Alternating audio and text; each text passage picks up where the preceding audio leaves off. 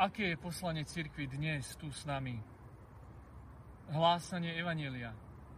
Jasné, samozrejme. Ale čo to vlastne znamená?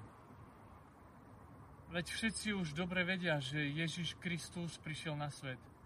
Zomrel na kríži a vstal z mŕtvych. Je však pravda, že už aj na našich územiach rastie počet ľudí, ktorí nemajú najmenšie vedomosti o základoch kresťanského náboženstva. Ale napriek tomu je náboženská kultúra, ktorá siaha až ku kresťanstvu a jeho dejinám, stále dobre zakorenená. Existuje nespočetné množstvo umeleckých diel, budovy, máľby, sochy, hudba, ktoré udržiavajú odkaz na Ježiša a evanelium nažive. Má dnes zmysel hovoriť o ohlasovaní evanelia? Má misia, ktorú Ježiš zveruje svojim učeníkom, ako ju opisuje dnešné Markovo evanelium, ešte niečo povedať, alebo je určená iba tým, ktorí nesú Ježišov učenie tam, kam ešte neprišiel. Myslím si, že každý krok Evanelia a tiež aj tento nám musí vždy a pri každej príležitosti a situácii niečo povedať a odovzdať. Poslanie 12 spôsobom, akým im ich Ježiš zveruje, je skutočne provokáciou pre moje a pre naše poslanie – ohlasovať evanílium. Aj v týchto našich kresťanských prostrediach a na našich územiach s dlhou náboženskou tradíciou, kde kresťanstvo nielenže už nie je novinkou, ale je dokonca vnímané a prežívané ako stará zrzavená vec. Že už nemusí byť ani viac potrebné. Ale existuje veľa znakov, že práve kvôli tomuto rozpadu novosti Evanelia skutočne existuje potreba novej misie, ohlasovania a obnovy. Už niekoľko rokov sa hovorí o novej evangelizácii.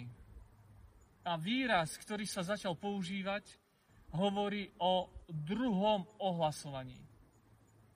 Druhým máme na mysli ohlasovanie viery aj vtedy, keď už existujú malé znaky, alebo dokonca ruiny kresťanského života, kde sa odvolávame na Krista a tradície, aj keď nie s úplným vedomím, aj keď možno existuje úprimné hľadanie Ježiša, ale častokrát nejasným a neúplne vedomým spôsobom.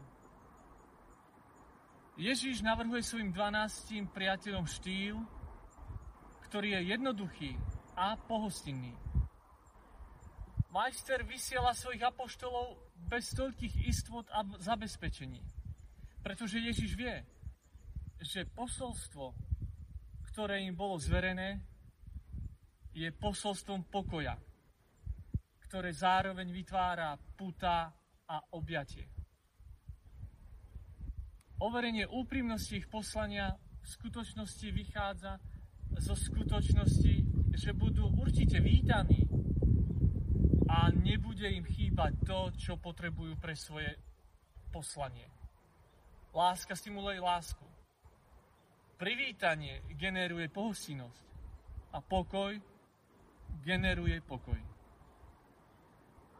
A práve z tohto dôvodu, ak sa stane, že nenastane privítanie a vypočutie, potom strias prach stopánok znamená nemať nič spoločné s tými, ktorí nevedia privítať a počúvať.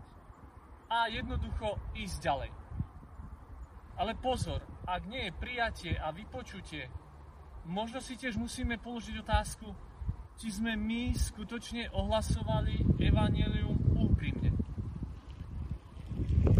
A práve z tohto hľadiska z tohto pokynu, ktorý dáva Ježiš svojim nasledovníkom. Majú veľa čo naučiť nás, novoročných kresťanov. Možno nás v zamení života viedlo k tomu, že sme kresťanmi tradície, ale nie života. A evanelium zostáva zaprašené, neaktívne a častokrát aj pochované. Preto je tu nová potreba ohlasovať evanelium ľudstvu, ktoré počúva a víta a zároveň vytvára púta solidarity, ktoré sa ostajú o ostatných ich ťažkých potrebách. Preto je potrebné nové poslanie ľudí Evanielia, ktoré znovu aktivuje ľudskú hodnotu a odstráni muzeálny prach, ktorý zakrýva a strhne ich z klincov, na ktoré sme ich zavesili na stenu, ako sa robí s mŕtvou trofejou nad krbom, ktorá nám síce pripomína minulý, ale nie súčasný život.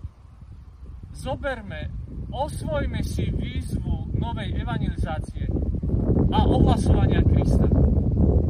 Zabraňme tomu, aby samotný Kristus, prechádzajúci ulicami v našich mestách a kresťanských spoločenstvách, sa nakoniec necítil neprijatý a nevypočutý.